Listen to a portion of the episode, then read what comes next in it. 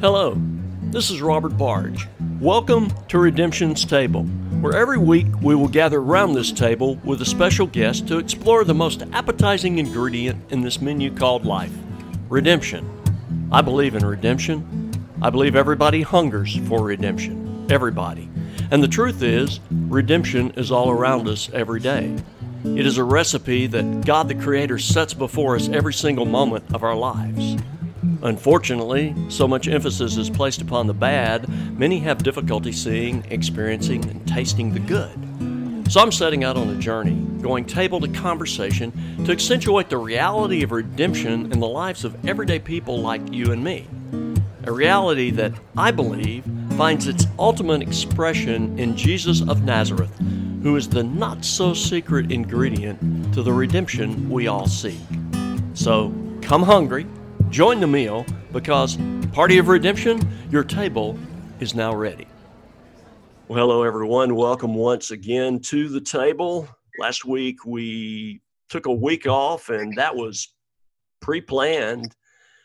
And yet, in light of everything that's unfolded in our nation within the last uh, couple of weeks, it was like that was preordained. And there was there comes a time when there's a lot of words being spoken, and uh, it's not time for speaking so much as, as listening.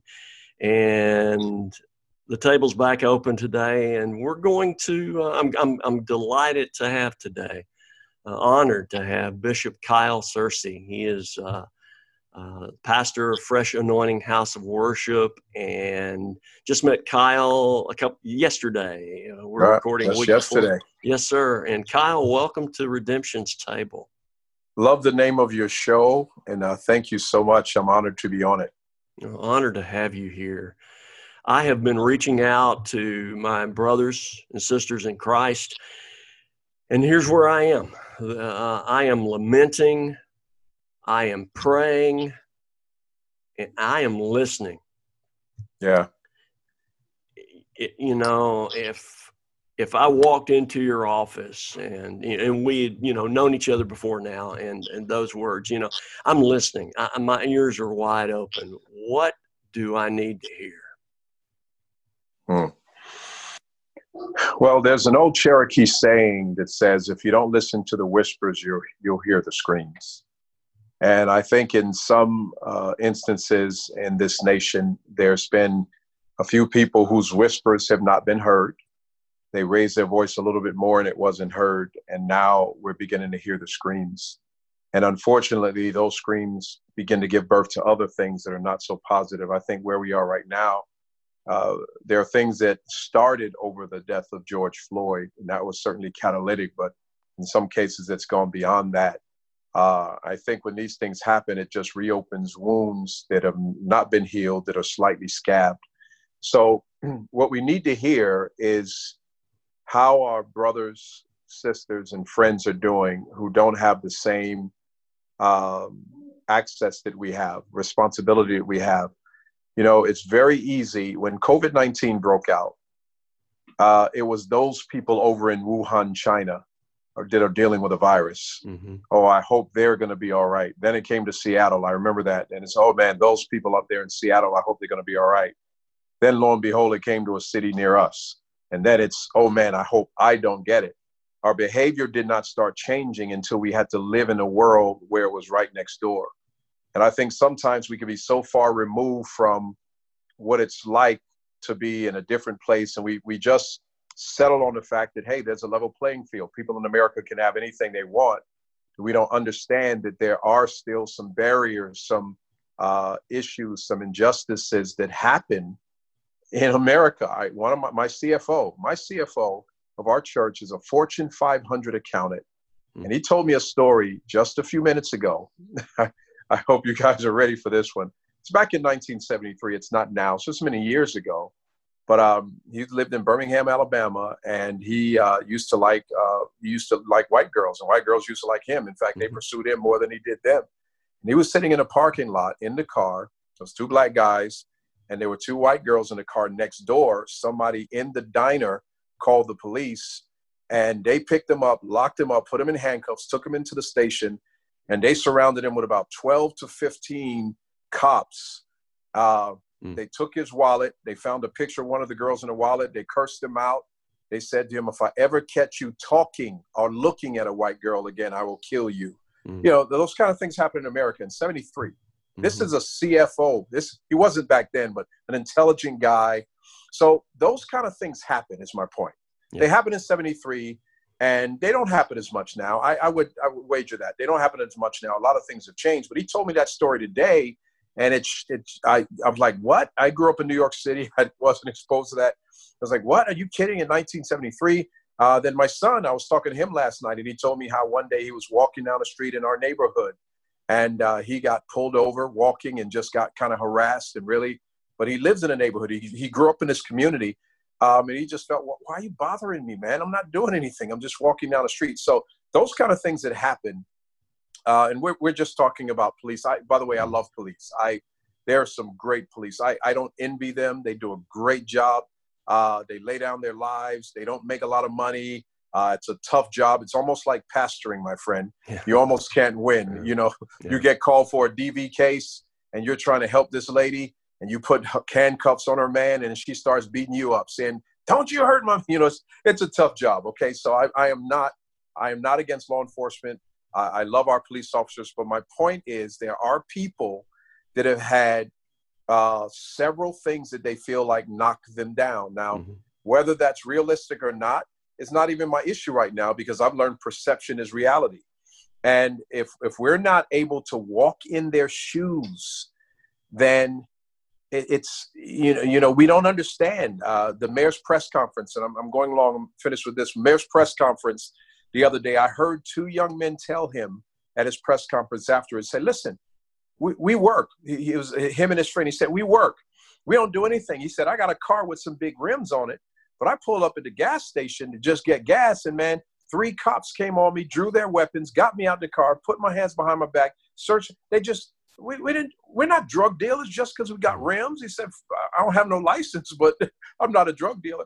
So he was he was saying to the mayor mayor this happens to us all the time he said when i come to your side of town i have a good time but in my side of town i'm always profiled uh, it's like i never feel like eyes are not on me i've never committed a crime in my life so my mm. point is there are people that have experiences that you and i are, are, are not as familiar with that you and i uh, don't have every day, and and and it it's almost like those people in Wuhan. Uh, but we need to be in Wuhan with those people. In other words, figure out what it's like to walk in their shoes. So what we need to listen to first of all is the stories and the heartbeat uh, and the issues. And I don't know what's wrong with me today, man. You're pulling something out of me because I hardly ever talk this long. But I, I remember another incident of a this guy was either a lawyer or a politician. He was a very high up guy, uh, very well respected, very wealthy, and he was walking out of a hotel. He didn't have a suit on that day, just walking out of a hotel to go get a walk. And some guy, some white guy, gets out of a car and looks at him and said, "Hey, dude, would you get those bags for me and bring them in?" Mm. You know, he just mm. assumed he's the bad guy because you know. So those kind of things, just you hear stories like that, and those things cut deep and uh, we need to we need to hear those stories we need to understand what it's like and come up with plausible solutions. Yeah. How about i be quiet for a coffee no, you're great. You know, yeah, i was thinking about a pastor uh, acquaintance and of, of, mine in birmingham alabama and i heard him tell the story uh, about a week and a half ago he and his wife were down in orlando disney world and they were staying in a neighborhood and they were just out walking and suddenly uh, a helicopter started stalking them from above, and all of a sudden, boom, police you know, surrounded them and separated them. And the wife was in one police car, he was in the other. And it was just because they there was had something had happened there within the last day or two, and they fit the profile is how he put it. But as he told his story, you know, just like, oh my goodness, uh, you know, I, you know, I've never had that something yeah. like that happen. Yeah, yeah. I and I I've hardly had it happen either. Growing up in New York till I was 11, came to Tuskegee uh, at 11 or 12, and then went to Alabama State. Um, and you know, I yes, so but but there are people who live in a different world. So I think we need to hear their stories, and um, that's what that meeting was about that you were at yesterday. We mm-hmm. want to gather people together and hear their stories. Yeah, yeah. I was, and I was telling you yesterday morning. I I participated in a prayer group uh, based out of Washington D.C. About 300 people in a Zoom prayer, and I just felt prompted yesterday by God's Spirit to go to Court Square Fountain. It's the it was where in Montgomery, Alabama, the city's slave market was there on that artesian well. And I was just planning on going there that day and pray. And then lo and behold, I get a email about two, three hours saying that there was going to be a pastor's press conference.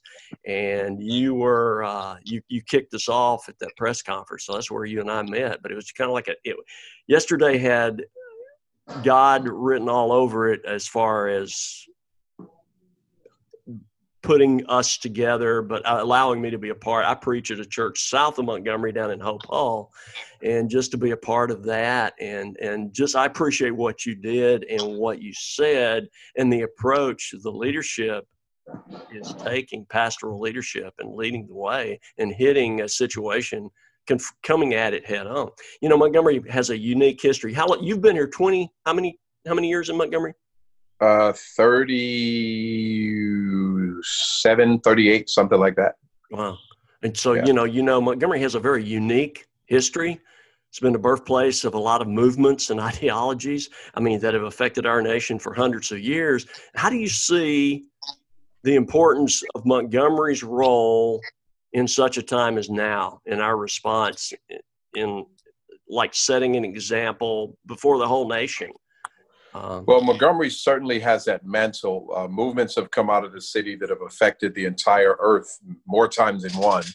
Uh, the telegram to start the Civil War was sent from Montgomery, Alabama. Mm-hmm. The first White House of the Confederacy was in Montgomery, Alabama. Rosa Parks stood up uh, and launched a bus boycott in Montgomery. Martin Luther King pastored in Montgomery. Uh, so over and over again, we have Montgomery, Alabama being a flashpoint city that brings about change. It doesn't just bring awareness, brings about literal, actual change. Mm-hmm. So uh, I believe that certain geographic areas have mantles. Uh, I really do believe that you know you, you, when you look in Scripture at Jesus talking about different cities, seems like different cities literally have different destinies and different judgments. Woe unto you, Chorazin and Bethsaida. You know the, the Scripture is very interesting with that. Uh, Acts 17, I think it is. It talks about the destiny of nations so uh, I do believe that there are redemptive purposes in geographic areas. I really do. There's some areas that have had revival years ago, and we can redig those wells. Uh, uh, there's some areas that, unfortunately, um, there's so much innocent blood spilled, and the land is tainted. That land needs to be redeemed again, and so forth. So I do believe in Montgomery there is a, a, a justice mantle, mm-hmm. but it's mm-hmm. not just a justice mantle. It's actually a righteousness and justice mantle. It's what makes me feel like this city is very close to the heart of God. The scripture says righteousness and justice are the foundation of his throne. And what we typically have is the pri- primarily white led church focuses pretty strong on justice, mm-hmm. a real justice mindset, justice mantle. Uh, Same sex marriage is wrong, abortion is wrong, right and wrong. That's a real focus. The black led church seems to focus more on justice. Well, that's unjust, and people can't be treated that way but righteousness and justice are the foundation of God's throne. He's not one or the other. God hates injustice and he hates unrighteousness. But we tend to kind of focus on one side or the other, and, and we're mad at the guy who focuses a little bit more on the other side. Uh, so we don't understand how somebody can compromise righteousness for justice issues. I understand that you care about the poor, but how can you compromise blatant things in the word about murder and about uh, uh, uh, lifestyles that are wrong. How do you compromise that? And they're saying, well, how do you compromise not caring for the people who are disenfranchised, not having a justice orientation toward people who don't uh, who are not treated the way you are? That has to come together, and it's righteousness and justice together, and that's what Montgomery has. Montgomery has a righteousness and justice mantle. Here's Bryan um, uh, legacy, the Legacy Museum, yeah, mm-hmm. uh, with, with a major justice initiative right now where people are coming from all over the world to come to its Legacy, Legacy Museum and uh, be reminded of how uh, justice can happen and just and, and, mercy can be released. But again, there is a righteousness mantle on really on the state of Alabama. There's a righteous mantle on the state of Alabama, and Montgomery has a real justice mantle that that is founded on a righteousness mantle. So all of that history does mean that there is authority in this city, that things that emerge from this city can affect the nation and, yay, maybe the world. So I do think it's very important. And I was really proud of our uh, city uh, because the protests that have come here, even though they were intended to be very bad, we had a lot of young leaders in the city, not pastors, not mayors. I mean, the guy, the community people in this city uh, waved them down, said, no, no, no, no. No, we don't want you to do that in this city. We've got good things going on here. We got a mayor who's listening to us. We have city councilmen who want to hear from us. We have a good police chief. We have a good sheriff. So we, we don't want you to bring that here. And they, they held that off. Uh, they held off some pending trouble that could have happened in the city. So um, God has favored Montgomery, and I think that something can come out of here that could be a model to many. Yeah. Along the lines of Charleston, South Carolina, and perhaps. Exactly. Um, when I when Ahmaud Arbery, that circumstance came, his murder came out into the open. a few days afterwards, I watched a documentary on the Mother Emanuel Church, mm. and just for you know, just watched how all that unfolded, and forgiveness and mercy diffused. Plus, they had done a lot of groundwork before that ever happened. And uh, do you see that same thing in Montgomery? I do, but I see something else happening. Um, you know, we were plan we're, we were planning and still may do it on getting together with community leaders. We wanted to hear their voice, but I just before this interview got a uh, got a public announcement from our mayor that he is actually planning to hold a forum with the leaders uh, of the movement, the leaders of the protest, so that he can hear what they have to say. Mm-hmm. And if that's effective enough and efficient enough, we're, we're just we may just get behind his efforts uh, because what we want to model in this city is true reconciliation, true care, true justice, uh, and um, we want to model something that actually makes a difference. So whether it comes from our political leader with faith-based backing him, or comes from faith-based where our political leaders brought in, all I care about is that the people of the city know we hear them, know we love them, know we want we want to understand what's on their mind, and uh, we want to help them make a difference. Yeah in their lives, and that's happening. Dr. Robert Smith uh, at Beeson Divinity School, professor of preaching there, uh, uh, he's been on the podcast and he talked about how we don't have a skin problem, it's a sin problem. And Correct. I, believe uh, that there are three sides happening here and we have an enemy who is who is and he does this he does this in homes he does this in you know races politics where he's pitting one against the other. He's the third side just you know backing up and watching us just waiting to move in. Do you do you how do you feel about that? I mean what's your perspective on that kyle? And you're you're talking about satan right yes yes exactly yeah. Yeah, he comes to steal, kill, and destroy. Uh, there's no doubt about it. He'll come into any hole he can possibly come into. So I do agree. It's not necessarily a skin problem; it's a sin problem. But, you know, as I was praying about some of what's happening, um, I don't want to sound simplistic, but this is a part of it. Uh, one of the areas my mind focused on was Matthew chapter 24, and I believe the Lord gave me this. Matthew 24 is a very interesting verse where disciples came to Jesus and said, When shall these things be you're talking about? Mm-hmm. Sign of your coming, the end of the world. And he begins to say, First of all, take heed that no one deceives you. Mm-hmm. All right. Because there'll be many false Christs coming in my name saying, I am he. Do not follow him. Then he said this See that you be not troubled. Do not be troubled because these things must come to pass.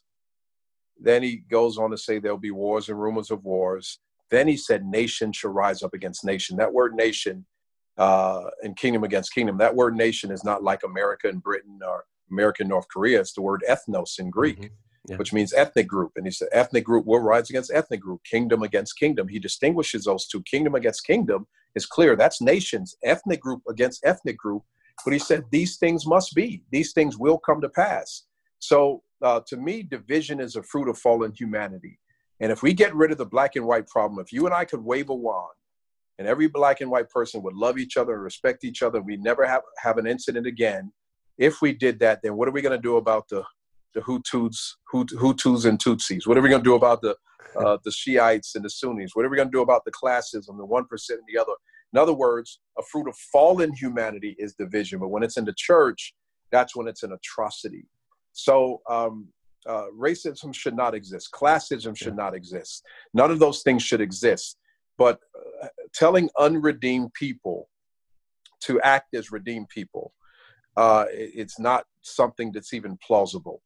So, uh, do we do we are we into nationalism where we want to heal our nation, or do we want to heal souls? And by mm-hmm. souls being healed, perhaps our nation becomes more healed. So, the church needs to check its racist meter. The church needs to check its div- divisive meter. The, what Pentecost was all about was about uh, a bunch of people finally beginning to hear each other. It's about everybody beginning to speak a language that everybody can understand. It's about 120 people that stayed in the room when 380 people left the room. There were 500 to begin with, 380 left the room, 120 people stayed. And there's some people today that need to stay in the room and speak loud enough so we can all hear one another's language and emerge in a place of unity and glory from the Holy Spirit that can shake the nations of the earth. Yeah, yeah, that's well stated. I do want to ask you this question. I love history. I, I, I appreciate history, and and I have, you know, I just have a deep appreciation from history. I can walk into a place, I can see a statue. It doesn't matter to me whether it's a Union statue or Confederate statue. I know what it represents. I don't look at that statue as anything to worship. I understand the context that it had in history. Um, do you think maybe, I'm wondering sometimes, and even with the flag, I, I could see that we do this. That's a symbol of something. Are we turning symbols into idols? Is this a form of idolatry? Uh, because that is a sensitive issue here, especially in the state of Alabama. Uh, in light, I mean, you know, just that's just as current as it gets. Um, you know, I um, I want to take you back to Scripture where Paul the apostle said this. He said, "I know uh, it's not a sin to eat meat." Mm-hmm. He said, I'll, I'll throw down on a ham sandwich with you all day long. I, I know it's nothing wrong with it. But he said, if meat makes my brother to offend or offends my brother, as long as the world stands, I will eat no meat. Uh, so there is a Christian principle. Again, I speak to believers. I speak to believers. There's a Christian principle that says when something is very offensive, then you you know you watch out for the offense of other people or, or the weakness of other people that may not have the same knowledge base that you do perhaps that could be a guiding principle behind uh, even historical things that have been very painful uh, it's a little bit different to have uh, you know I, have been to israel a number of times and the holocaust is something that no jewish person wants to forget and it's one thing to have um, a, a museum and commemoration uh, but the majority of the, the, the, vast majority of German citizens are uh, they they they they uh, they loathe their history. They're deeply repentant about that history, so they don't necessarily um, uh, they don't necessarily what's the word you know they you, you don't find a swastika mm-hmm. uh, hanging from many different places. So my answer is only to believers. Uh, as another believer, I think that uh, we may even be able to honor things in our heart that might be value to us from a historical standpoint or whatever, whatever that looks like. I'm not even judging that with anybody. But I think we do have a responsibility in some ways to be our brother's keeper mm-hmm. and to govern ourselves according to what our brothers might be thinking and feeling. That's a Christian principle. And again, I want to be very clear. I speak to believers as I answer that. Yeah. Thank you for that. I think there can be a certain amount of thoughtlessness or just, you know, you're for somebody like myself who grew up in, you know, white in the state of Alabama, you know, you don't question how things are. You just go along with how things are. And last year, I learned in 1619 in Jamestown, the first slave ship arrived in America. I'm curious, and I thought, when did when did the Pilgrims arrive on Plymouth Rock? 1620. Hmm. And something about that just rung a bell with me. It's like a year before the Pilgrims, which we celebrate, the Puritans' arrival there during Thanksgiving. I was just I, that I don't know, something about that just spoke volumes. And then I've I have never wondered, questioned until recently, Kyle. You know why? When I was growing up, there were there certain neighborhoods. But when you stop and consider not only you know after emancipation, Reconstruction, Jim Crow years, and all of that that transpired, even leading up to now, and it took you know hundred years from the time of the end of that the war between the states to civil rights. You just you realize, wow, it, I don't know, it just I can't I can't even voice that well articulate that well because it's still spinning in my thoughts, but it's but it's causing it's causing me to consider things on a deeper level and even deeper still as I share that with you now. I just I'm just I'm grateful for uh, to serve Christ with you. Amen. Uh, and I appreciate so much your leadership. Uh, Thank you, friend. Yeah. Ideally, we would be sitting down at a, at a meal. That's how the concept in a lot of the early episodes, we would meet at a restaurant, we'd share a meal, and this would be the uh, there's a there's a word for it. Sobremesa is the after dinner conversation, and this would be oh, the right. after dinner conversation. So uh, we'll take you out to eat once things get back to where we can actually go to some of these restaurants. All right, I'm going to find the most expensive restaurant around and call you. Yes, sir. Absolutely. uh, well, again, I thank you for for taking the time. I know, especially leading out, you were on the news yesterday. I can imagine maybe your phone rang a few more times today than normal. I don't know. This may be normal for you. Yeah, some days. Some days. Well, thank you so much. Thank you for coming to the table and. Uh, I'm going to pray that God uses our conversation to Thank begin you. to turn hearts toward Christ in, in yes. Christ honoring ways. When the pandemic came along, one of my prayers at the start of the pandemic was that God would show up in the midst of our pandemic and and do something in a way that was unmistakably Him. Mm. Never having the idea that that may take context or that may that that prayer may be answered in the context of a pandemic that was with us long before COVID nineteen ever came along. Yeah, I hear that. Yeah. Well, thank you, sir. I'm going to tell everybody else bye, and then I'll just closing quick word with you. And uh, for those of you listening, thank you. Keep praying. Keep keep reach out.